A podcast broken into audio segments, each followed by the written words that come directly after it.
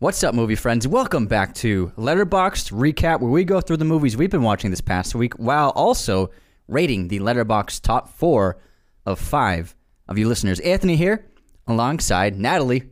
Hey guys. What's up, Nat? Nat, aka James's replacement. Welcome to Raiders of the Lost podcast. I ended up watching eight movies this week, and I finished Attack on Titan. Woo. Uh, James, Jacob, and I are making a huge Attack on Titan episode that comes out on Monday, so stay tuned for that. How many movies did you watch this week? I watched eight things. Eight things. Uh, yeah. A couple of them are short films, and then one is a show. oh, we love short films. Yeah. Short films are awesome. I feel like um, not enough people watch short films. Well, I It's think, hard for them to get attention.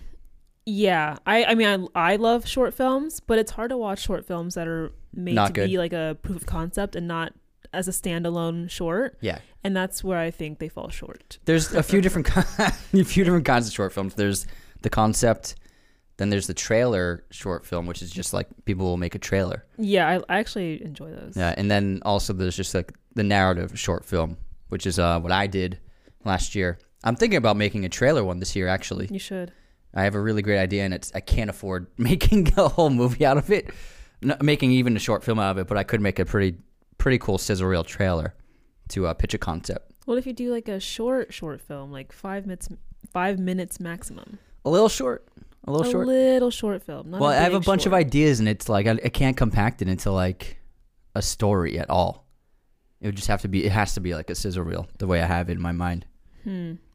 I'll yeah, figure something out. I mean, short films are difficult because you want to get so much in in a short amount of time, but Mhm. it's a skill.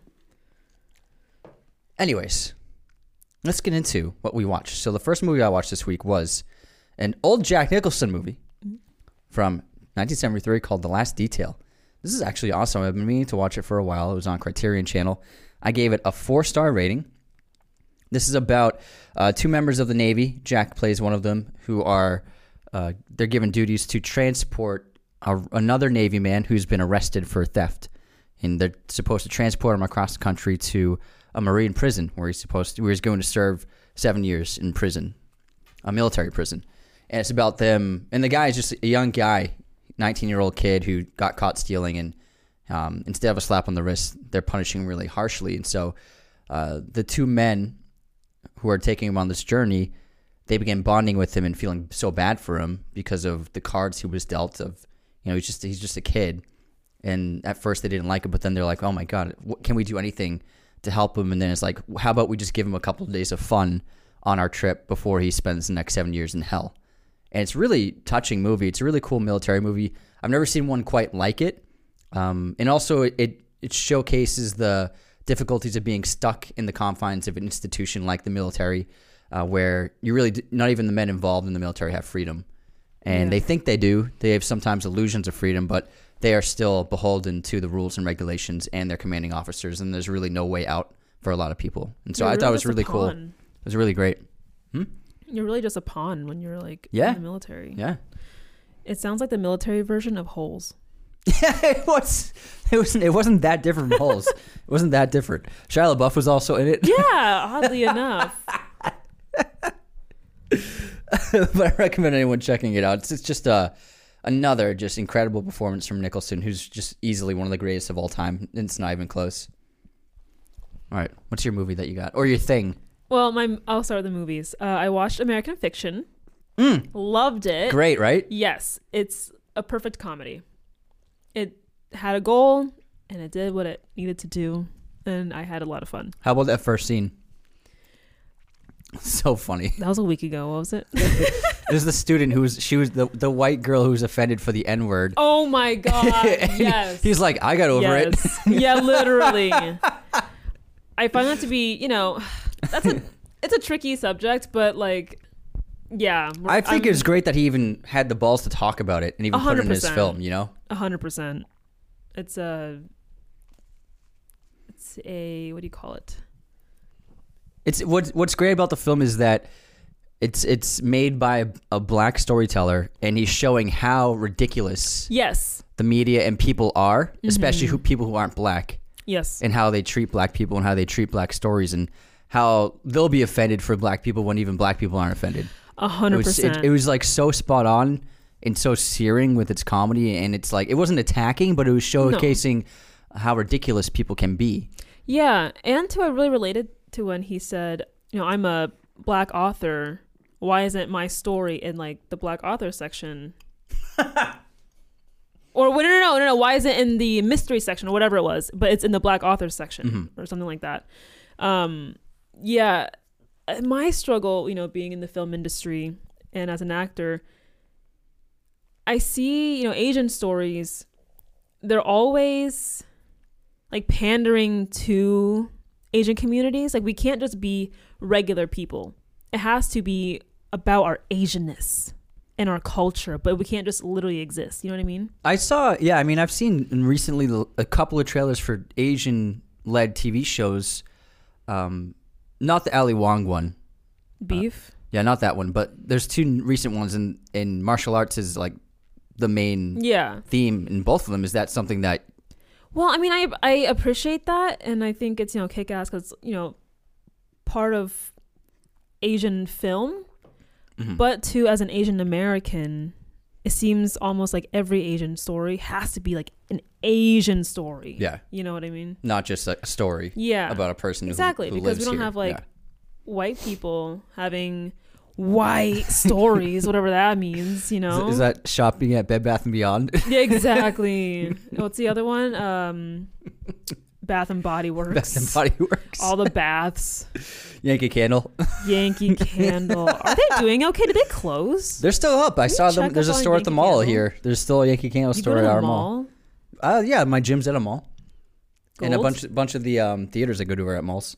Like gold Gold's Gym? No, I go to Fitness 19. What the fuck is It's, 19? it's just a random chain. It's great though. Okay, it's sick. great. but yeah, anyway. American Fiction, I gave it four stars. So funny and So just really really smart and I, it, it was really surprising and it was laugh out loud. It was really laugh out loud funny. Mm-hmm. It, it went a little long, especially in the middle part of the film, but it did it finished strong and I think it was just a really great commentary on our culture. Yeah, I love that they didn't end it on like like a happy ending. Exactly. You know? Hundred percent.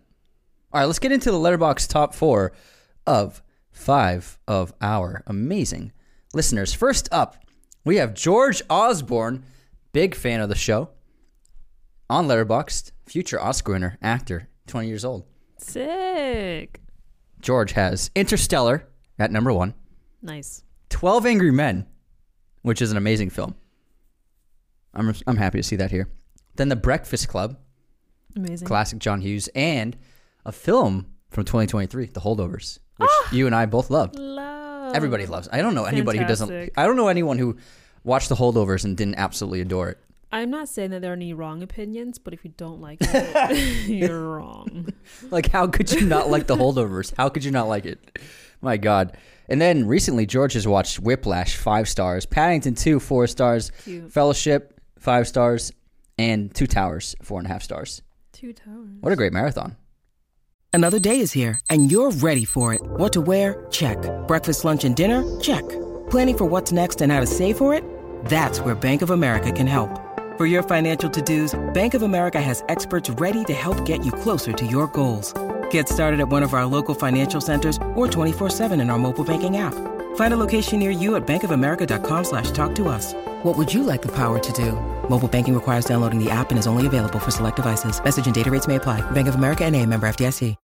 When you need mealtime inspiration, it's worth shopping Kroger, where you'll find over 30,000 mouthwatering choices that excite your inner foodie. And no matter what tasty choice you make, you'll enjoy our everyday low prices, plus extra ways to save, like digital coupons worth over $600 each week. You can also save up to $1 off per gallon at the pump with fuel points. More savings and more inspiring flavors make shopping Kroger worth it every time. Kroger, fresh for everyone. Fuel restrictions apply.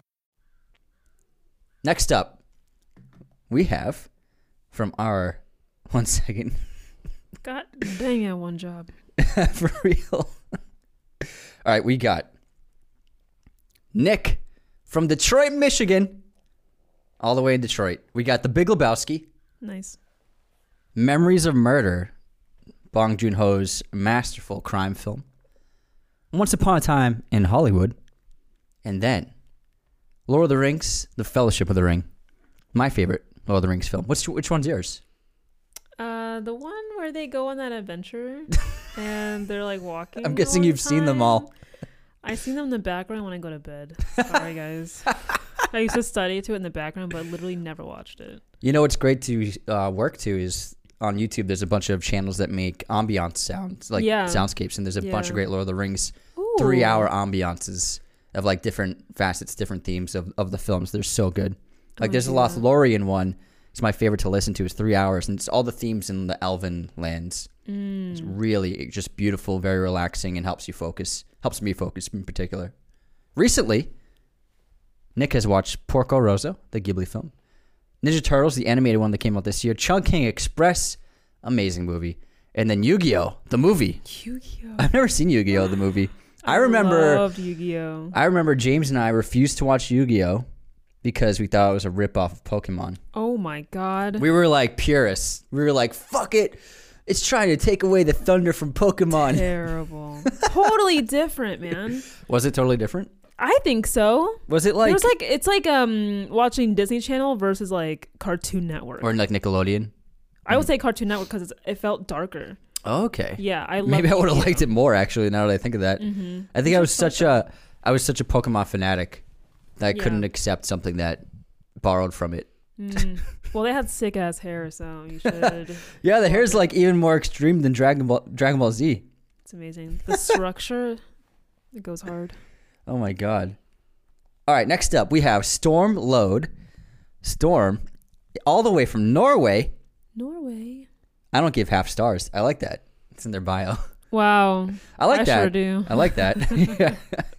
Half stars are tricky. We have another 12 Angry Men Nice. twice today. What the heck? Then Harakiri, which I also have in my letterbox top four. Really? Yeah. Harakiri. Have you seen it? No. It's the greatest Japanese samurai film ever made. Wow. It's the best. It's on Criterion, you think? Right now, it's not on Criterion, but I'm sure you can find. I think it's on Max. Okay. Oh, cool. Yeah, Warner Brothers tends to have the licensing rights usually of that film. I'm pretty sure it's on Max. And then Shutter Island, great Mm. Scorsese film, Fantastic. and I like that for being your favorite Scorsese movie. Then Oslo 31, which I haven't seen. I'm gonna have to check that out.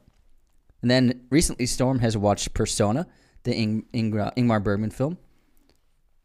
Oslo 31, Talk to Me, and the Black Mirror episode, Tales of the Black Mirrors. I don't remember that one. I didn't know we could rate episodes.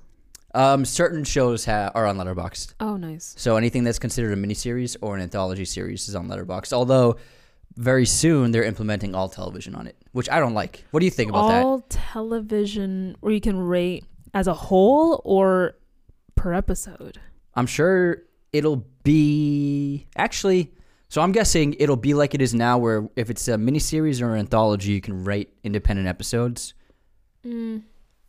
But if it's a whole series, I'm guessing you can rate just the series. But I don't. I I don't think. I'm not gonna like having TV on Letterbox because Letterbox is a film lovers app, and then it's gonna turn into a just a media lovers app.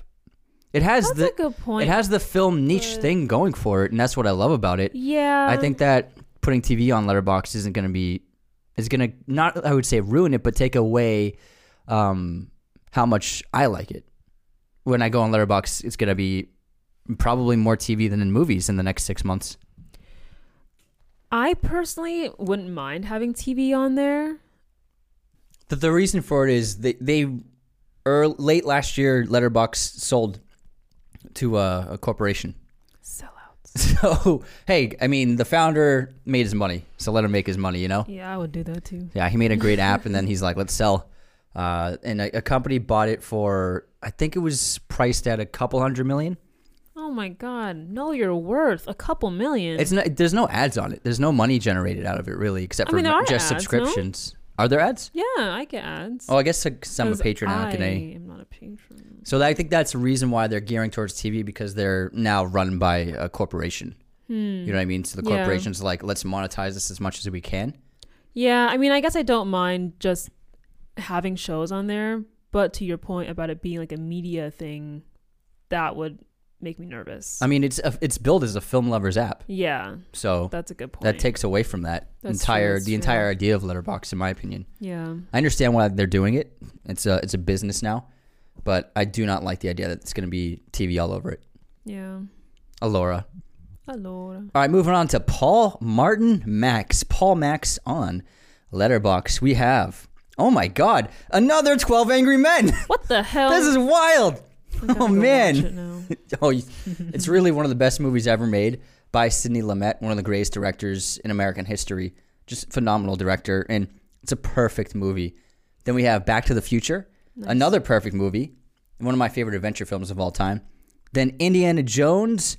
Oh, I can't tell from the screenshot which one it is because he has this badass poster. I'm guessing it's Last Crusade because it looks like he's riding away from a tank on a horse. So that's got to be Last Crusade. What a sentence. Only in Indy. and then Oppenheimer. Oppenheimer. Oppenheimer. And then recently, Paul has watched The Naked Gun two and a half, which is a great Leslie Nielsen comedy. Oppenheimer, Marathon Man, which is an awesome Dustin Hoffman movie. Very, very cool movie. And then Serial Bad Weddings. I've never seen that one, so I'll have to add it to my watch list. Finally, our letterboxed, our final letterbox top four is Robert John Leet. Oh my God, I'm loving this already. Good Will Hunting. Ugh. Warms my heart. Good Will Hunting. One of my favorite movies. Inception. Another one of my favorite movies. Jurassic Park. Another one of my favorite oh movies. God. Then American Psycho. Another one of my favorite movies. I think this is you. I swear, I'm. I swear, I'm not? Robert John Leet.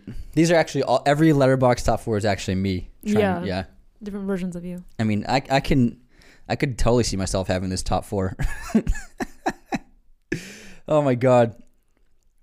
All right, that's it for our letterbox top four. Thanks to everybody for sending those in. Now, if you would like to have us read off your top four on the show, all you gotta do is send a screenshot to us in our DMs. Now, before we get into the rest of our movie watches, I want to let everybody know that James and I are performing a live show in Boston Boston. in April, April 18th. You can get tickets for the live show at our website, raidersoflostpodcast.com. We also have links in our bio, links on TikTok, tweet, uh, Twitter, and then there's a highlight reel on our Instagram page if you want to get tickets through the links there. So, April 18th, a live show on in Boston. Are you selling merch? Oh, I didn't think to do that. Oh Maybe we should. I'm so bad at. I'm terrible at being. We gotta A sell podcaster. some merch, like this hat, That's a good hat. a sweatshirt, or something. You know. I'll make a live. tote show. We can make a live show merch. Yeah, Yes. that'd be fun. But I can't wait to go to Boston, and Uh, a bunch of our family and friends will be there, so it'll be a great show. it's my dream to go to Boston. You've never been? Wow, Never been. it's a great city. Great city. That's what I hear. But That's also a good time to go because before it gets too hot. You're gonna get Lyme disease from what? Just don't go hiking in Vermont. All right. Wear socks. Wear high socks. That's just what I hear. Oh my god, but it's gonna be a great show, and we're really looking forward to it. All right, so let's get back into our watches. Like I mentioned earlier, I have a big Attack on Titan episode coming out on Monday, but I did watch the two finale f- films. They're basically mini movies, and they are in Letterbox that you can rate them. So I rated them both five stars. Uh, special number one, I gave five stars, and I wrote incredible. And special two, I said, "Oh my god." a satisfying and deeply resonant finale to the remarkable series. Overall, the show was a staggering achievement of storytelling and world building. Five stars, 10 out of 10. Absolutely incredible. I can't wait to have everybody check out our episode. It's three hours. It's a three hour episode on Attack on Titan on Monday. damn. J- Jacob and I went in depth on it, and it was a fun chat with him. So I, I can't wait for everyone to check it out. And if you ever watch Attack on Titan and you're looking to get into a new TV show, I couldn't recommend it enough. It's really fantastic. I watched it all in three weeks because I'm a maniac. Yeah. I'm an absolute beast. Beast mode. I haven't seen this man actually in two months. Um, we've been doing this remotely. He's been held up in his. I'm actually home watching Attack on Titan right now. right now in the background. Psycho. Just a third watch through, you know. all right, what's your next watched? I watched Anatomy of a Fall. Yes. What'd you think? Fucking loved it. Five stars. I gave it five stars. So good. So good. That the acting. I was getting um. Oh my god, Tár vibes in terms of like how good Yeah. it was. So I think I think we talked about it last week where I said she should have she should win the Oscar. Do you agree with me now? Yeah. Justine. Yeah. No, no. Um, Sandra Hüller for lead actress.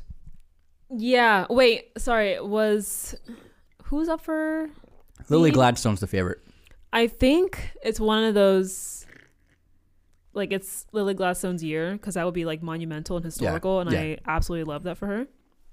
But like, the objectively, what's the better performance? Sandra or something. Yeah, Yeah. It's so good. it really is she did good. a phenomenal job and the Mhm. directing i thought it was a perfect movie and it reminded me of the show the undoing with nicole kidman and what's his face uh Undoing. you have to watch the Undoing. Is it recent? no it's like maybe three years ago Uh-huh. or something What's the, what else has the guy been in? no it's, it's a big actor i just blocked out his name uh, I saw Nicole Kidman has a new TV show coming out called The Expat. expat It looks interesting. um, what people do but I, I loved Anatomy of a Fall, and oh hugh grant oh Hugh Grant, yeah love him.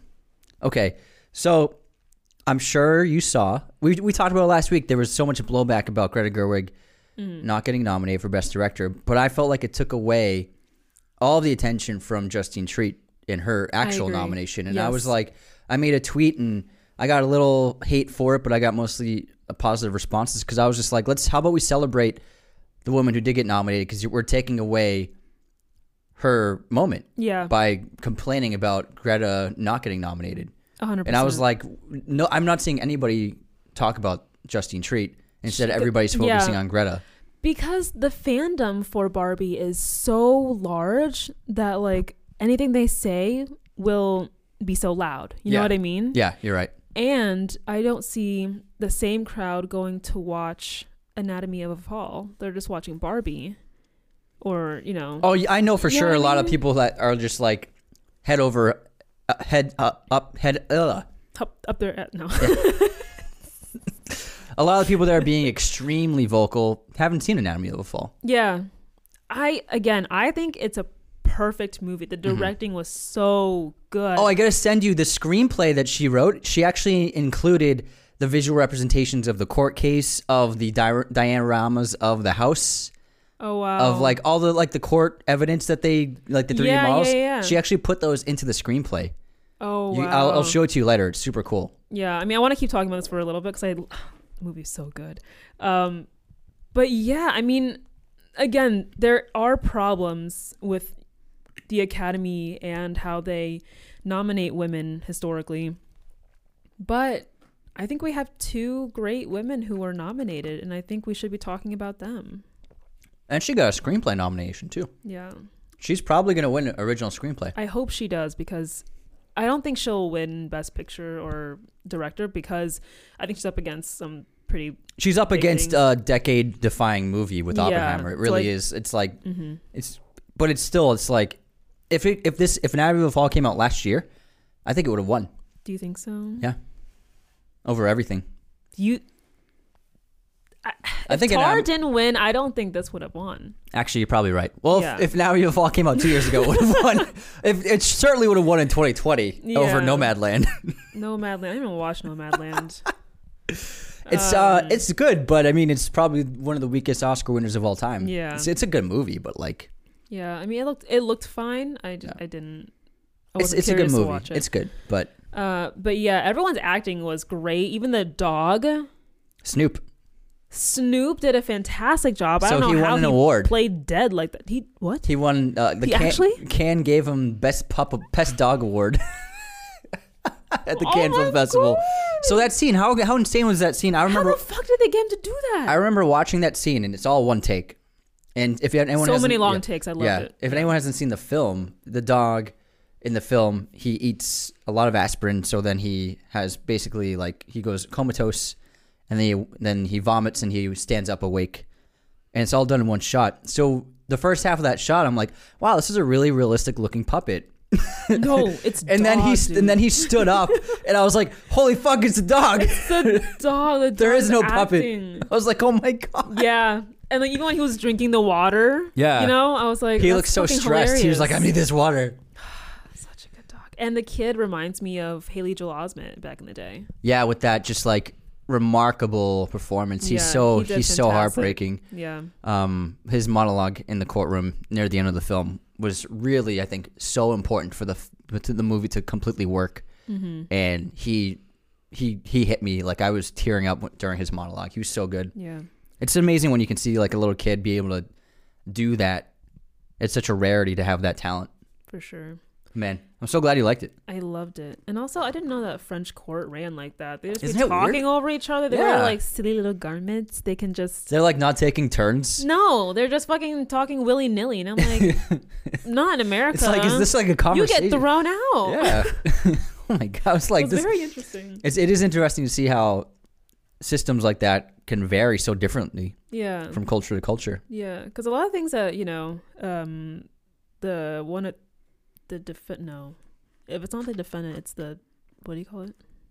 Prosecuting. Prosecuting lawyer. A lot of his questions were like leading and like not really appropriate, or I don't Hmm. know. I don't think it would have held up in a U.S. court, but He was a great antagonist. yes, because he annoyed the fuck out of me. Yeah, he was did a great. job. Like he was, he really made the courtroom scenes um, shine. Mm-hmm. Have you seen all the the film girl Twitter stuff about the hot lawyer? the hot lawyer. so the lawyer, her lawyer, oh, the defendant's lawyer. yeah. Oh, he is hot. Apparently, like he's become like the thing. It's like him and Cillian Murphy right now on, on Film Girl Twitter, and people are making like supercut edits of him and like hot lawyers. People, what people call him. It's fucking ridiculous. Oh, I love edits. That's amazing. so random. It's so random, but it's He's all over Film Girl. Twitter. I don't. See, I mean, I never. I was during the film. I was like, he he looks like a like a I thought he looked like a squirrel when they he were looked like, like, a grown boy. He looked like a boy with gray hair.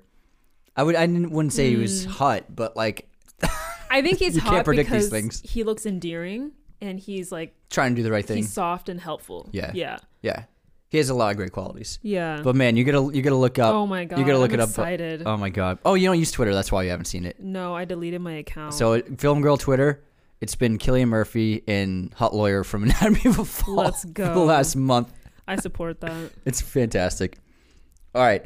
My next watch was uh, Alfred Hitchcock film Sick. starring Paul Newman, one of my favorite actors of all time, as well as Julie Andrews. I love Julie Andrews. She's uh, really good in this film. So is Paul Newman. So Newman plays a physicist. I've just been in a physicist mood after Oppenheimer. he Mm-hmm. Yeah, plays a you're so physicist who, who uh, actually defects from America to go help the Soviets build a nuclear weapon. After then, this is after World War II, so he's working with the Soviets to build a bigger bomb. Oh fuck. And uh, Julie Andrews plays his girlfriend, and she follows him there, unknowing, not knowing what he's doing. And she's like so confused, like, "Why are you helping the Soviets? This makes no sense." Um, I don't want to spoil what, what happens or give away any details, but it's really, really well done, visually striking. Some of the best cinematography in a Hitchcock film that I've seen. It's just not that strong. It's not that tight of a script. It's about hmm. 15 minutes too long, but there are some really impressive visual sequences. So, do you like Grand Budapest Hotel? Yeah. Remember, there's a sequence with Jeff Goldblum, and he's uh, trying to evade Willem Dafoe's character. And he chases him to a, a museum, and then he like catches him in the back and cuts off his fingers with the door and, and kills him. Mm. So it's this the whole. It's like a five minute sequence of that film, and I knew that Wes Anderson, and he said he he literally took the entire sequence that Hitchcock made in this movie and basically duplicated it for Grand Budapest as like a, a homage to it. And I always thought that sequence was so cool. And I was like, I'd never seen that movie, that Hitchcock film. Yeah. This is the film. And so there's a, a five minute sequence where Paul Newman's being chased by this undercover agent in a leather jacket. And it's very, pretty much the same thing, shot for shot, um, as the Grand Budapest Hotel sequence, because Wes Anderson lifted it as homage. And it, it was so cool and interesting to see the original version of that mm-hmm. sequence. And it's so visually stunning, just perfect cinematography and editing. No action, no sound effects. No, I mean no music. It's just literally footsteps. I love that edits. about Hitchcock films. That there's it's pretty silent. It's just like he's he builds that suspense and that tension because music will inform things, mm-hmm. but sometimes music's taking too much. Is, is Mm-hmm. It's on the is- foreground and it yeah, it's being used too much, and it's Yeah. like kind of just being like all over, like p- forcing the audience to feel something Yes. instead of just watching the scene and the scene's making people feel something as opposed to the music telling them how to feel. And that Yeah. sequence is like an example of that. And I was like, I can see why Wes wanted to do that because it's an incredibly filmed sequence, unbelievable. Um, I gave it four stars. It's still a very good movie. Nice. That's Right. what it like made me fall in love with, you know, like 30s, 40s, 50s era movies. Mhm. Is that there's no score really, because it makes you think about it Yeah. and feel it. There's a lot of movies that don't have music at all, Mm-hmm. but they're I great appreciate movies. those. Yeah. Not that I don't love score, Mhm. but uh, yeah, again to your point, I think it's being overused. hmm I agree. I think it's being overused in horror movies nowadays. yeah Where it's what really sometimes I gotta say, it's the music that that makes people get scared. Yes. You know what I mean? It's not even the scenes or the movie. It's just the music is. It's just it that we react to it in certain ways, and it's like I they're agree, just kind of like cheating a little Mhm. bit. With There's no the- tension building besides Yeah. the music being, you know, very tense. Yeah, I agree. Um, All right, what do you got next? I got Slumdog Millionaire. Slumdog Millionaire. My Dev Patel girlies, where you at? he had a glow up after this. Yeah. How old was he in that? Because he looked like a child. He I was think he was only- 18. Wow. I think he was 18 in Slumdog because he had done Skins in the UK as a teenager, Mm, and then Slumdog was his big worldwide breakout. yeah, because everyone, you know, when they grow up as they age, he's the only one who looks still like a child. Um, He needs that facial hair yes, he does. because even if he's clean shaven, still he has the very boyish Baby. face. But he looks great with the beard he has. I love that guy. He's so talented, Yeah. and he's great in this movie. Um, I thought I watched it when I was younger, but I don't think I did. I think I saw a few shots and I don't really understand what it Mhm. was, but I love it. Um, I think I gave it four and a half stars. It won Best Picture. Wow, It won Best Picture and then Best Director for Danny Boyle. good job, Danny. So Danny, who did 28 Days Later and Trainspotting, he made Slumdog Mm. Millionaire. Wow. I at first I liked the movie when it came out, but I was mad because uh, it was the year The Dark Knight came out, Uh, and so The Dark Knight didn't get any nominations for anything except for, I think it got cinematography for, for Wally Pfister okay, was and maybe maybe stunts or something, yeah, but it got no love for anyone. Um, oh, it's Heath Ledger, obviously, obviously, um, but Nolan got no love and didn't get Best Picture nom, even though everybody knew it was like the best movie that had come out by far. And so I was, I was pissed that Slumdog won, Mm. but then I was like, I watched it again and I was like, it's a really good movie. it's a fantastic It's a really good movie. and it's a combination of American, you know, Hollywood Yeah. and Bollywood. Mhm. The editing was, they made choices. Yeah, it's uh, They that's why he won. Best Director. It's a very creative film. yeah, very different. He used he uses digital cinematography in a great way in this film that really Mhm. helped uh, pave the way for digital filmmaking. I mean, this film was made with maybe barely even more than HD quality. Mm. I don't even think it was 4K, um, but it's so it's so great, and I do think it's a very good movie. yeah, great story. Yeah, Like I would never thought to do anything like that. So Yeah. unique, it's a very uh, like touching film too. very touching. Comes it's a gr- very tragic movie. oh man, when the mom dies, I was like, ah, Yeah. fuck. And then you kind of forget that he's an orphan. Yeah, But yeah. Oh my gosh, the the kid actors. They're, They're so cute. adorable. And he jumps in the pile of shit. I was like, oh, no. oh my god, so gross. Just to see like the star, the, the Yeah. superstar actor. Oh man. Ugh, so It's gross. so good. I love that movie. It's got a great ending. Four and a half. It's got the the ending's great, even though it's like a cheesy happy ending. It, it's like they deserve it. You know what I mean? Jai Ho. Jai ho, Jai ho. Yeah, yeah, yeah, And I keep going. that's all I remember. all right, next up, I watched Before Sunrise for the twentieth time Love. on the anniversary, 29 anniversary, Ah, twenty nine years. nice. So on January twenty seventh, it was released. I had never seen anything like that, and I fell in love. I've never seen um Ethan Hawke young before. Was it Sun? Yeah, before Oh, Sunrise. you should watch uh, Dead Poet Society. It was his first major breakout. Oh fuck, was that him? Yeah, Dead Poet Society. Oh, I haven't seen that in so long. I didn't realize. I just lied. Sorry. um, this, but this is this was like a huge hit for him. I gave it five stars, obviously, and I wrote. I just took one a, a quote that really stuck with me. This on this watch, being with you, it's made me feel like I'm somebody else. I love that line. There's so many great lines in that film, and it's just a special movie. There's really nothing like it and there never will be anything like it. Especially this No. this I this series want- of films. Yeah. It's so they're so special, and they're so magical. And Richard Linklater with these with Delpy and Ethan Hawke writing and collaborating, it's just magic. It's just lightning in a bottle. I don't want anyone to ever try to recreate this. No, no way. No, because it, it can never work. No. it can never work. Nope. And, And I, I like- just adore it. Yeah, and it because of the time that it was shot too. I think I made this point. I don't know if I ever actually made this point, but a lot of movies work because of the era that it came out with, like you know the the edit or the cameras that's used.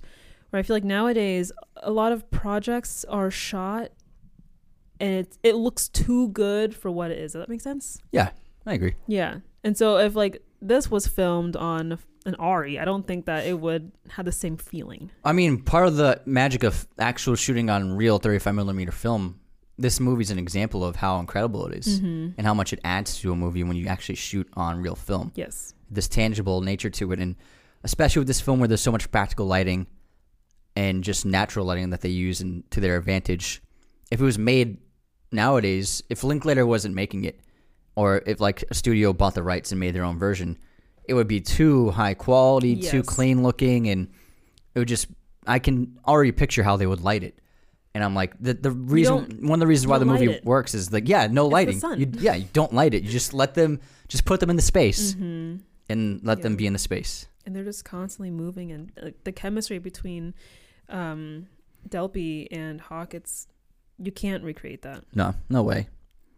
I, I saw this great interview with Hawke where he was talking about the train scene, and their original ideas for get to get her off the train, Delpy hated. She's like, I would never get off the train for that. She's like, No way, that wouldn't work. So they, Ethan Hawke and Linklater were like, What would work? And they were trying so many different versions, and she was like, No way, I would get off the train for this guy if he said that. And then Ethan Hawke said, he always had in the back of his mind for like waiting for an opportunity to actually pick up a girl to be like, I have this time machine line about like when you old, you'll think back on oh, uh, going that guy on the train twenty years ago. That was like one of the best moments of my life. So he tried that on her, and she's like, okay, I'd get off the train for that. Wow. So that's why it's in the movie. Oh, Ethan. We call him Handsome Hawk. Handsome Hawk. there was um, Jimmy Fallon had a great skit on his talk show years ago, and it was called the Handsome Man's Club. It was like a bunch of like Hollywood A-list actors who were just like famous for being hot, and Ethan Hawke was on on the council, and he and Jimmy Fallon was the judge, and they all brought like their concerns or requests, and Ethan Hawke's request was, "Can I be called Handsome Hawk?" and then Jimmy Fallon uh, bangs his his gavel and says, "Yes, you may be called Handsome Hawk." He's my like, "Yes, I'm Handsome Hawk." I'm not saying he's not handsome, but he's not my type. Ethan Hawke? No, No. not even like this Ethan Hawke. No. What about a little older Ethan Hawke? No, No. no. Ethan Hawke period just not my type. But I will say that Jimmy Fallon gives me evil vibes. Okay, I was gonna say Jimmy Fallon was your type. I was like, what? No, I actually hate Jimmy Fallon. No offense, sorry. I'm sorry, it was Kimmel. Did I say Fallon? You said Fallon. I meant Kimmel. It was Kimmel. okay, Kimmel's fine. It's whatever. But Fallon has a. I, I always liked Fallon on SNL, but he has like kind of like this Evil. fakeness to him as a talk show host. Like the, evil vibes. you know that like he's acting, lying through his smiles. You know, Yes, that's what I'm trying to tell you. Yeah. It's the that It's like- exactly what you said. like is how he- I feel about his of people. reactions to things, like the fake. You can tell he's fake laughing. Yeah. and he's just he's putting on an act. Which I mean, it's a talk show host. So you are acting, but Yeah. it wasn't like what Conan is. Just like Conan was just himself, Yeah. and that's how he always was, no matter what. You know what I mean? Conan was charming, but Yeah. Fallon gives me serial killer, or he would watch a serial killer kill you and he would not react. he would simply laugh and clap. I agree. have him on the show. Yeah, he he does have an off-putting nature about him. I agree. I've always felt that about He Fallon. ruined Ben and Jerry's for me. I gotta say, it's a good it's a good ice cream. The Fallon, the Fallon ice cream is a good mm, one. it. That's a good one. Whatever. Colbert's Colbert's is the waffle one. Fallon's is like Fallon's is really it might be my favorite actually of Ben and Jerry's. What was your next watch, Net? What did I watch? Um. Oh. Mortal Kombat 2. Oh my god, the worst movie ever made. Mortal Okay. Kombat Annihilation. It's so bad that it's good. They don't make bad movies like that anymore. I'm not sure it's that. I'm not sure it's so bad it's good. I think it's so I- bad it's bad. But it's so laughable that it becomes good. You know what I Mm-hmm. mean? Like it is. It's so bad that it hurts. That but movie a had a way pretty decent funny. budget, and yet the CGI looks that bad. The CGI was criminal. I think the producers just ran away with all the money, honestly. it has that has to be the case 'Cause it because there's looks no way so to bad. put any money into. Because the first one's pretty good. We loved actually it. did not watch the first You don't. I have went to. Straight to Annihilation. You don't have to because they even they changed the cast a lot too. There's only like two actors that reprised their roles for the second one. The first one's not bad, and we watched it a ton. But then the second one, even as kids, we were like, "This is fucking awful." Yeah, so Awful. good. There was like no plot really because No. it, it lost me after like ten minutes, and then Oh, um, Boba down. Oh no. Um, yeah.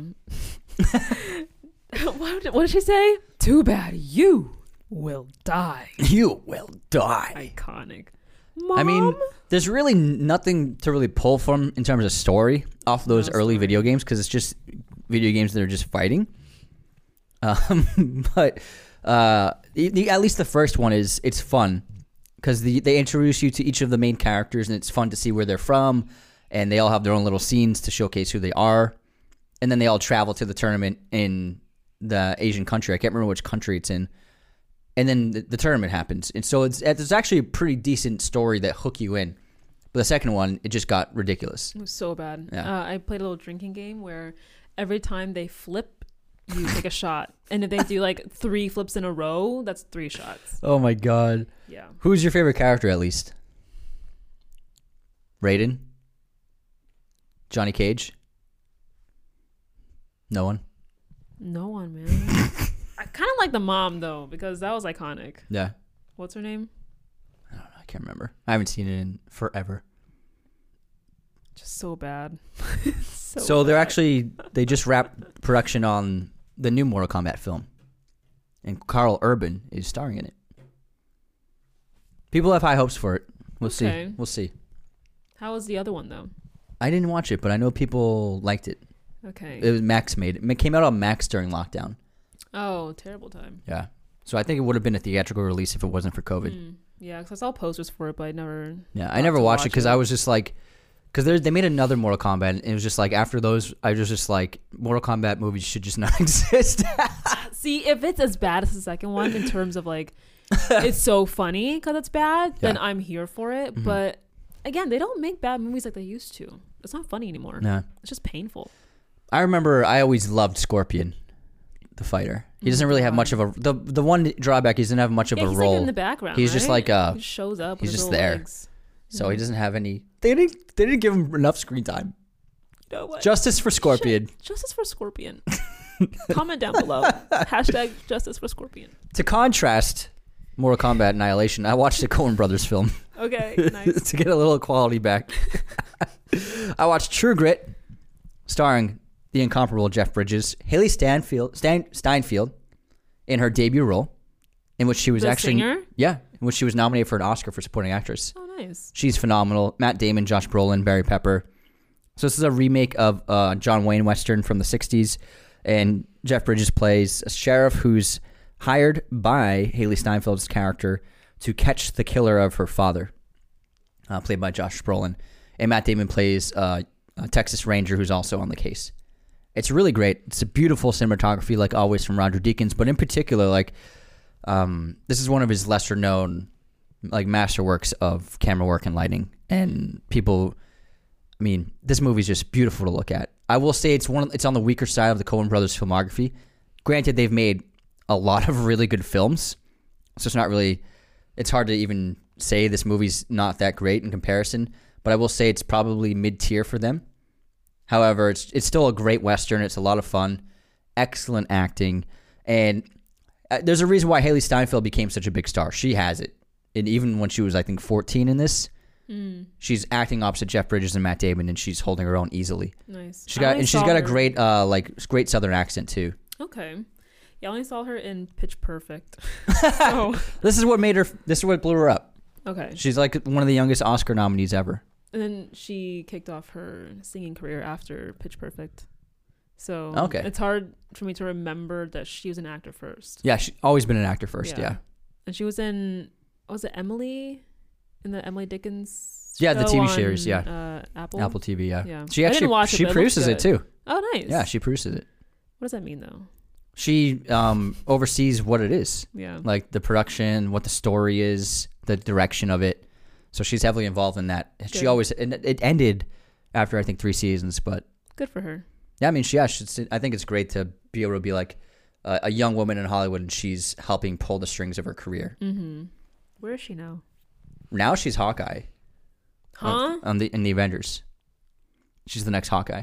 She had the Hawkeye TV show TV show on Disney Plus with Jeremy Renner. I don't watch superhero shows I'm Me so either, but I know they exist. I guess I'm not keeping up with Disney But there's there's a really great coming of age movie that I love her in hmm. called The Edge of Seventeen. oh okay I have a hot take What? I didn't love that movie Why not? I don't know it's I so couldn't- charming. I liked it, but I don't think I liked it as much as other people did, and I can't figure out why. Like, there's a lot of awkward, like, I think I mean I think that that's more common because I'm not sure it's a really well. Yeah, it's only a three point five. I don't. I have a lot of friends who love that movie, but yeah, I mean, it felt kind of awkward, not in the sense of like, oh, well, she's a teenager, it's supposed to be awkward. No, it felt like the directing was a bit awkward, where there was a lot of empty space where it. It felt like they didn't know what they were doing. Well, yeah, it's not like expertly directed, but for for like a childhood coming of age movie about a teenage girl, I was like, wow, I really relate to this. Yeah. Oh, Ironically, yeah, you. I liked it a lot. Yeah, yeah. I mean, I thought it was good, but I just I didn't love it. I love the scenes between her and Woody Harrelson. They're fucking oh, I forgot Woody Harrelson's in it. Yeah, he plays the teacher who can't guy. stand He'll her. do fucking anything. Yeah. All right, next up, what was your watch? I watched um, True Detective Night Country. How is it? Uh, I'm only three episodes in because you know they're doing you know weekly Once a week. or whatever. Uh, So fucking good. I love it. I love Jodie Foster, man. I love Jodie Foster. One of my favorite actors. Um, it's cool seeing her older and with her like deep voice, Gravelly voice, yeah. Yeah. I saw a clip. I was like, damn, Jodie's Yeah, getting old. I love her voice. Um, but the show is very interesting. It gives it gives first season vibes. I didn't finish the first season. Where it's like what? I know. I, I was watching too many things at the same time, so I Uh-huh. never like got back to it. But You should watch. You should finish the first I- season yeah. after you finish this one. actually, I'll probably watch it now. Oh yeah, you can finish it before the next episode comes out. Mhm. Yeah. It releases on the fourth, so I have time. But um, yeah, you think it's gonna be supernatural, which I, I hope it is because I love supernatural. But yeah, great story. It's very um very eerie. It's set in Alaska, Mhm. and before I even started watching this, I know it was set in Alaska. And I was talking to my friend about how Alaskan crime rates are very high because they don't get sunlight for like six months. Yeah. So you go a little crazy, you know? Or they get only sunlight for like four months. Yeah. Yeah. That's It's a weird. It's a qu- wild place to live. hmm I would love to like live there for their winter. I have a cousin who lives there. What? Yeah, he lives there. He's a doctor. Where in Alaska? I can't remember the town. It's a small town. Yeah. He he's been living there for like two years. How how is he? He he loves it. He's a big nature person. okay. Yeah. How's the winters for him? Um, I haven't asked him. You should ask him. All right, I'll ask him. See if there's any like strange things going on. Well, Chris Nolan's film Insomnia is set in Alaska, but it's during the the sunny uh, Mm. season, and so what's great about that film is Al Pacino's character can't sleep, and what's making it worse is the fact that it, it doesn't get dark out, Yeah. and so he goes like a week without sleeping, and it's driving him mad. I wanna I wanna experience that. After watching I don't. Midsommar I don't want to experience at that. 3 a.m. I don't want to experience delirium. There's nothing worse than that. I Oh my God. love delirium. No way. The same way I love like the idea of a cruise where you're stuck on a boat with a bunch Cruises of people in suck. the middle of the ocean. Cruises are terrible. I went on one as a kid, and after the first day, we were like, "What do we do?" No, I love it. There's nothing to do. It's not because I love cruises. It's because I love the idea that you're just trapped with a bunch of people on a boat. I mean, have you That's heard so any of the horror stories of cruise ships? Dude, I just learned about this story of these fishermen, and What did they do? there were 33 of them. Only 11 came back, Oh and the blood was, or the boat was soaked in blood, because they were murdering people. Because they all kind of went crazy and Damn. delusional, and yeah. You want that? No, I don't want to experience it, but I love the idea because it's so scary and horrifying. I guess. I mean, delirium, sleep deprivation is a very powerful thing. It's actually. Did you know that it's more dangerous to drive sleep deprived than it is to drive drunk? I believe it. It's it's actual fact. It's more dangerous to do that. Yeah, because yeah, yeah, I believe that. When you're sleep deprived, like you can't, like you can't fucking operate at, like at all. You're like not even a, a person anymore. No, I can't drive for more than an hour. And I had this um, commercial that I was working on, and it was like in Carlsbad, which is like not that far. It's like maybe an mm-hmm. hour and a half, two hours or something. And they gave us a stipend to stay there if you wanted to, but it wasn't enough, and I didn't want to use my money on like a place to stay. So I drove back to LA. But anything more than 45 minutes, I'm like falling asleep. So I had to pull over to sleep a little bit to mm-hmm. come back to LA from Carlsbad. It's so embarrassing.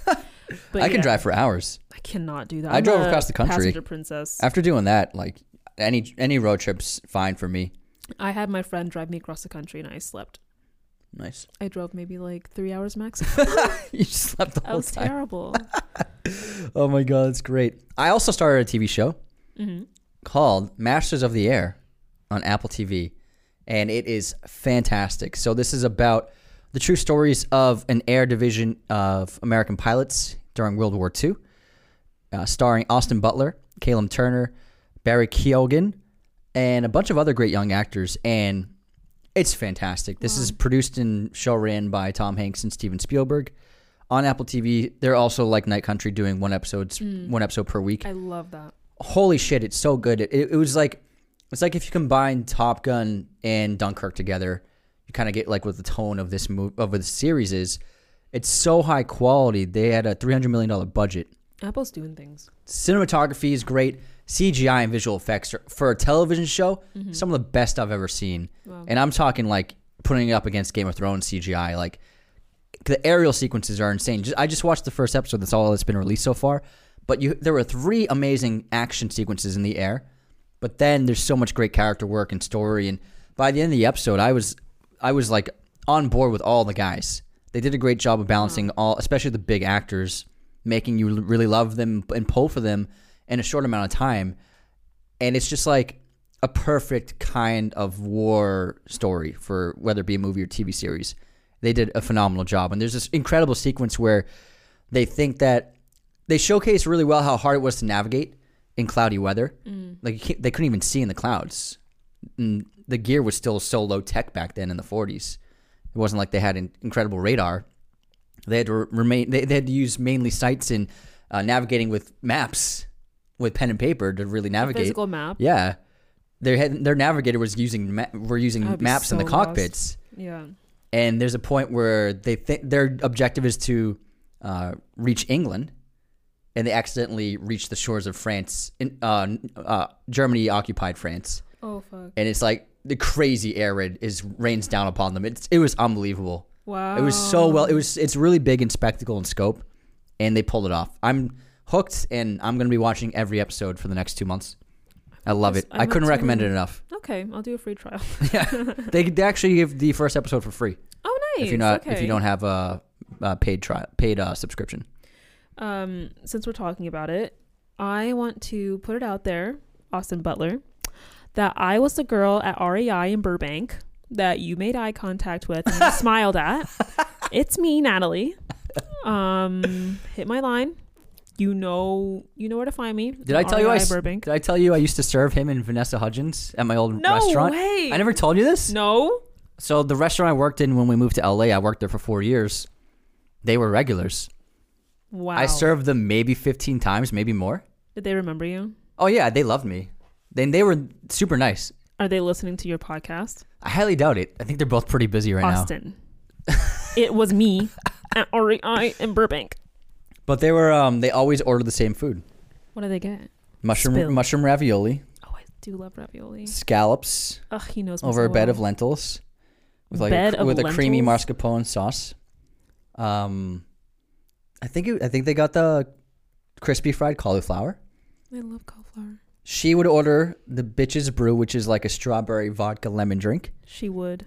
I can't remember what he would order for a drink, but they always got the same things every time. Like when they walked in and sat down, I would just like ring in their food and bring them their drinks because it was they were that easy. It was that Wow. like they never changed it. And they tipped you. Oh yeah, they tipped me. They tip like forty bucks every time, Wow. and they were super nice. Like every time you drop something off, they were very like, "Oh, thank you so much." Very appreciative people. Wow. They were always a pleasure to serve. Austin Butler and I have a lot in common because we both love cauliflower and ravioli. You would love them in this show. You would love them. Yeah, but yeah. Anyway, so I ran into him at REI. Well, first I didn't know. I, ran into him like yeah, you know he's him. like, I ran into No, I my boy, my boy. REI because I was getting hiking shoes, and he too was looking for hiking shoes. Wow, He you guys have so me. much in I common. know, I know, I know. And then I heard him talk to like one of the people who were, you know, helping us out. I didn't know it was him because he had a hat on, and he's like, I'm like, "Who the fuck talking right now?" Because his voice was so deep, it was like his Elvis era. Elvis here, yeah. And I'm like, what the fuck is the old man doing here? And then I realized it's not an old man. And then we're both standing Mm-hmm. at the sh- like in front of these shoes. So you're standing Us next two. to him. Yes, like no, no, across from him, Uh-huh. like maybe three Oh, feet gotcha, away because the person gotcha. Mm-hmm. was in between us helping us. And I realize who he is. And I look at him. I'm looking disheveled as fuck. and he looks at me, and he smiled, and I knew he was in love with me. But I don't So want to be weird. Um, right now he's just resting. Oh my god. I hope he's listening. From what I could tell, and he wasn't he hadn't like blown up when I would serve him. This is Yeah. when he he had like a he- iCarly. I, was he on iCarly? Yeah, he was a really bad singer on iCarly, and now Oh he's my all God. this. Uh, the irony, but he had a TV show, like a fantasy TV show. Oh, I watched it. I think. Yeah, you know what I'm It- talking about. It was um. Oh my god, what was it called? You know what I'm talking about. Yes, yeah. I don't. I've yes. never seen it, but I knew that's what he was in. Mm-hmm. So I, I just knew he was just like a model actor. Yeah. But it was really Vanessa who was the huge star out of the couple. And now she's making Christmas movies, and in those Christmas She's making that Hallmark money. There are. Oh god! In the universe, in her cinematic universe of her Christmas movies, there are four Vanessa Hudgens running around. There's the baker, her doppelganger royal twin, Uh huh. the royal twin's cousin who's a triplet and then there's the one that's a teacher in ohio and they're all in the same cinematic universe there are four of her She's making that money. It's a million dollars for two weeks of work. oh my god Do, do you know how fast those movies shoot? My friend directs some. i was They they'll shoot a whole movie in two weeks. wow i was a body double in one of them Oh really? uh what was it called holiday something it had like i think abby lee miller oh my first of all Abby Lee Miller, abby lee Miller. the miller British actress. no girl that's the lady who did dance moms or something no, no, no. I don't what was know. it called uh side side quest i threw abby lee miller's piss away for free i was paing for somebody The life of a PA. and she peed into a bottle and had me throw it away and i did not get paid and i drove like 40 minutes i was helping her film tiktoks anyway so she's in this movie oh, because you were in a car. Is that why she peed in a bottle? no no no we were at a dance studio her dance studio in santa monica No restroom. she's in a wheelchair Oh, Uh, see, I don't know who you're talking about. I have no idea. After this just Cancelled. yeah, I'm canceled. I did not have to throw that away though. She just handed it to me, and I'm like, "This is a hot bottle of piss." anyway, so she's in this Christmas movie, and then separately, I was asked to come on to like fill in for like background shit, and then I became a body double for one of the actresses, um, because she had to go and do some event.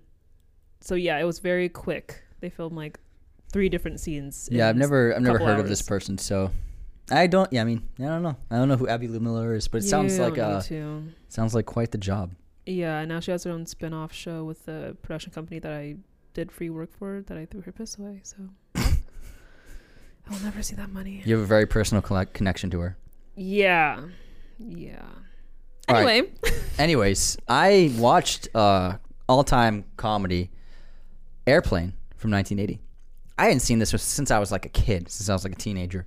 Airplane really is just like one of the funniest movies ever made, and I was I was glad that I hadn't seen it so in so long because I couldn't remember much about it at all. And it really is just like top tier slapstick spoof movies of all time. It's mm. so funny. I gave it four and a half stars, and I quoted my favorite quote: "Hey Joey, do you like movies with gladiators?" It's just ridiculous, unbelievable. It's you like gladiators. Hmm? So one of the scenes. What is scenes. it about? So it's about just like hijinks on a plane that's Mm. about to crash. Um, and it's just like a combination of spoofs of different kinds of movies from Hollywood in the '60s and '70s, and um, this is like a like basically the scary movie of its day. This basically started the spoof movie Okay. idea. Okay. It was like the first one, really like big one, and it, it's so funny. It makes fun of like the war hero flashbacks. Like, oh my, there's so many gags and so many jokes and just great, great performances. And I, it's just I cackled so many times watching this movie. But the my favorite quote was that so. You know, like the cliche, like when a little kid's on a plane, like the stewardess will bring them to the cockpits ahead of the pilots, and They do that? they used to Oh. back when I'm like, what the hell? Where they, is they the used to do that. Like it was just like a cute thing to bring kids to meet the pilots because like Okay. back then pilots were cool. Now they're just like a bus driver, you know? They're literally just overseeing AI. yeah, exactly. So, but there was a romanticization to, about pilots Okay, back in the day. Um, so it's like tradition to like bring a little kid to meet the pilots and like, oh my god, we're in the cockpit. So they do that. But one of the pilots is like clearly like a pedophile, and he just Oh, he's just like, so Joey, have you ever, do you like hanging around gymnasiums? Oh my god. He goes, "Hey Joey, have you ever been to a Turkish prison?" and the stewardess is like, "Okay, let's bring him back." And he's like, "No, Joey can stay here, right, honey?" Oh my god. It's so funny. And then there's like a, an inflatable co-pilot. It's just a blow-up doll in the shape of a pilot, and then he's able to steer the plane whenever it's in trouble. It's, it's so absurd. But it all works, and it's just an all-time comedy, in my opinion. It's just unbelievable. It's I'll so good. It. I You would love I it. need some comedy. You would. Lo- it's really funny. Uh, speaking of comedy, I Mm-hmm. watched Blazing Saddles. Oh, nice. Yeah, Mel Brooks. very very funny. Um, and in the end, when they like break the fourth wall, kind of, and they like, I had a sneeze. Mm-hmm. I was Um, gonna say. I thought you were having a stroke. Yeah, not yet. Um, and they were running around to like different stu- sets, studios, whatever. So funny. Just That's an insane movie. Great I've cast too. Never seen anything like that. Just batshit. It's a great, great Yeah. comedy. Mel Brooks is an all-time comedic uh, filmmaker. I love the. uh Was he? Was she French or German or something? The, the actress or the singer. I think um, I think German. I'm not sure. Her accent is so funny. Couldn't tell you. What'd you give it for rating? I don't think I rated it, but I would give it. I would give it three and a half stars. Blazing, Which is good. What is it ranked? Blazing Saddles is. Why isn't it on Letterboxd? Oh, I'm spelling Blazing Saddles. Fucking Blazing. idiot. Three point eight. Yeah, Mel Brooks. Mel Brooks wrote and directed this. He made this after the producers, which he won. Oh, he, I think he made it before the producers, which he won an Oscar for. Yeah, I'm. I don't think a lot of people today would appreciate it, Mm, no way, no way. but Yeah, I mean, a lot of like comedy like that, especially when you're using those archetypes of characters. yeah, and language. Yeah, it's just not going to age, but in the context of the time, it's fu- it's really funny. If you can just get over that and not be a, like just Yeah, like it's a comedy made It's- 50 years ago. 50 years yeah, ago. It's, it's not gonna hold up for Yeah. sure, but um, I feel like not many things can hold up if it was done even s- eight years ago. I mean, yeah, comedy has I think like a such a short lifespan. yeah, What can be funny, yeah, and it's the hardest genre to continue. I agree. because it evolves in what's appropriate five years ago is not appropriate now. I will say though, white chicks will. White Chicks is great. I fucking love white chicks. Oh my god, White Chicks. I'm oh my going god. to a party this weekend. Are you dressing up as them? Well, it's the Wayans brother's cousin. He's throwing the party. Is it uh, Uh, Wayne Wayne's? Wayne Wayne's, yeah, yeah, yeah, yeah, yeah. Uh, Lil Wayne Wayne's, and um, they probably have 20 cousins. That family's so big. yeah. So I'm like, should I show up in a the pink swan dress? Mm. I don't Do know. it. Do we'll it. See. Um, what's the, what was the name of the one he was in New Girl? Michael, wait, what? One of the Wayne's kids was in is he was in New Girl. Um, he used to go to my gym. I used to see him at my gym. Wait, what? He's a Wayne? Yeah, he's a Wayne. He's um Damon Wayans son. I need to see this whole like family tree. I'm so confused. There's, I'm telling you, there's so many Waynes. Oh my god. They're hu- it's, Okay, it's like one of the Lil biggest Hollywood families. Lil Wayne is no, that's a real question. no, no, he's not involved in that family at all. He's his own Wayne. Okay. He's, all right. he's a separate Wayne altogether. All right. All right. So Lil funny. Wayne. I just had to Also know. different spelling. Is it? Yeah, they Oh, they're the spelled W A- Y A N. Mm, He's W Y A W A Y N E. Completely different names. I can't spell. Okay. I can't read good. Okay. I can't, can't read good. All right, I have one more movie, and it was one of my favorite watches all week. Roman Holiday, Audrey Hepburn's breakout film from 1953. I gave it five stars, and I wrote a perfect romance film. Audrey Hepburn was the most delightful actress ever. She had been in a few small roles before this, but this was her first major uh, role as an actress, and it's catapulted her into global superstardom. And it's just one of the best romantic films ever made. It's very funny. She is Audrey Hepburn was just so charming and so funny and sophisticated and classy and confident and just like the camera loved her. Just great, great mannerisms and um, emotion. Like her eyes, the way her eyebrows. I think you're in love. Yeah, I'm, I am in love with Audrey Hepburn. The world was for many years. Yeah. But this is just sensational film. It's set in Italy, so obviously I love it. Um, it's just a great film. If you haven't seen it, it's about uh, she's an English princess who's on a, uh political tour, uh, engagement tour, public tour all over Europe, and she's uh, in Rome. She hates her duties. She's getting sick of like going to all these fancy snobby parties, meeting all these politicians, and all doing all of these assigned uh, public events. She just wants to like do normal things. She just wants to be a normal girl. She just wants to be a normal girl, but she has to be a princess. Ugh. Yeah. Ugh. Ugh. And so she runs away and explores Rome on her own. And she meets a journalist uh, who knows who she is. And they both lie to each other. He lies that he's not a journalist, trying to get a scoop on her story. And then she lies that she's not a princess. And so they spend uh, 24 hours in Rome falling in love. But then they both have to reveal their truths. And it's a really great ending. I'm not going to spoil what happens, even though I just said a lot of it. But yeah. I still didn't. I didn't give you the ending though. But it's it's so good. It's Is so so so going good. to run away with him? you gotta watch the movie. That's how it's Spoilers. end. I know it. Gotta watch the movie. I will Uh. say, it's a perfect ending. Okay. I will say that. Or maybe she chooses to live her life, and then. Maybe, maybe not. hmm, You'll have to find out. All right, fine. I'll find out. She becomes a car mechanic. Ah, yes. Yes. I was hoping. It was her dream, her lifelong dream. She had to check out the Italian cars. she started working in the Ferrari workshop.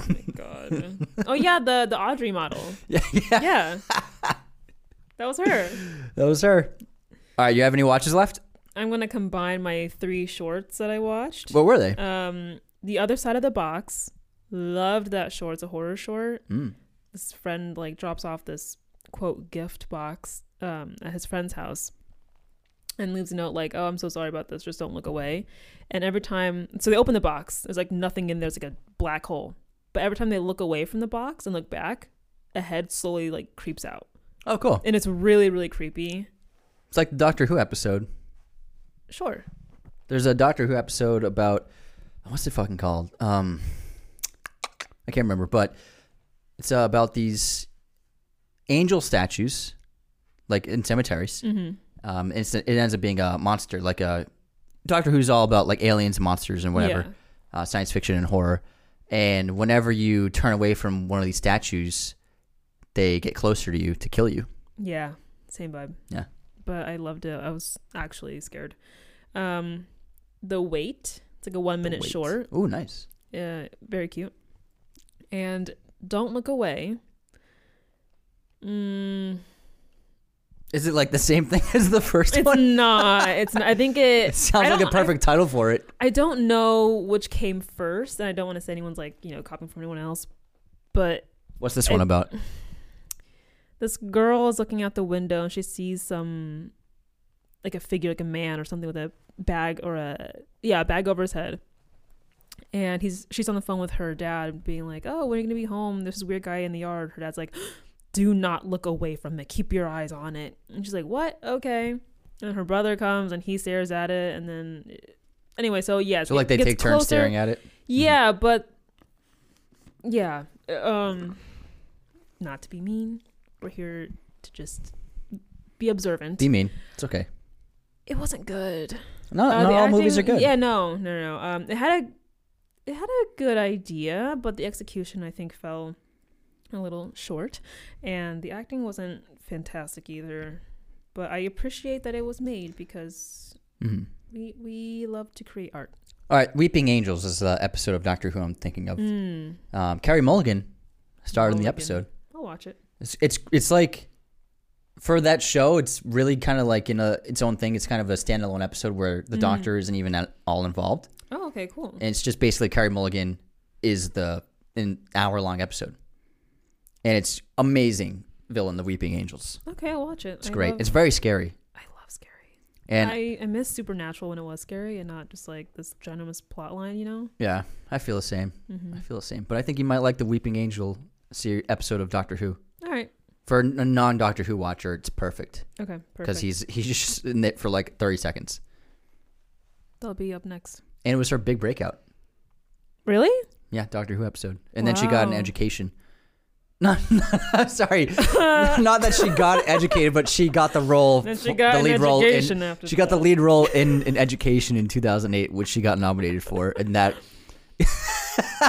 the Yeah, wording of up? that. Cancelled. You should watch an Education. She's great. Okay. With um, Peter Skarsgård, she plays um, she plays a high school student who drops out um, and forgoes college because she falls in love with an older man, Peter Skarsgård, um, and is like, I'm not gonna go to school. I'm not gonna have a career. I'm just gonna be this man's wife. And then he breaks up with her. Oh, So then she's let there like, be a lesson, ladies. Make your own money. Great Have your own bank account. Great, great, great movie. Um, but it's, it's not so much that theme, but the theme Mm. of do not, you, you should, nobody should ever rely entirely on another person. You have to, you really have to make your own life, even if you're in a partnership. Exactly. I will never have a shared bank account unless it's like solely for bills, Yeah. like shared bills. hmm I don't believe in combining money like that. Me either. Me either. Yeah, because we're independent people. Yeah, we're independent Yeah. boss people. We're boss bosses. Bosses. Okay, that's it for Letterboxd recap. Thanks to everybody for listening. Be sure to link your Patreon to Spotify if you want to listen to this ad free as a Patreon member of the $5 tier. Join our Patreon. We appreciate all the support from everybody, uh, as well as James is so much better at this stuff. Oh, subscribe. I got you. Don't forget to subscribe, like, um, share with your friends and family. Oh, yeah. Rate it five stars. yes. Um, listen to it over and over and over again, even if you're not actually Just put it on a loop. So we Loop get- it. Exactly. See, I'm so bad at plugging. You, you that's a way I better got plug than mine.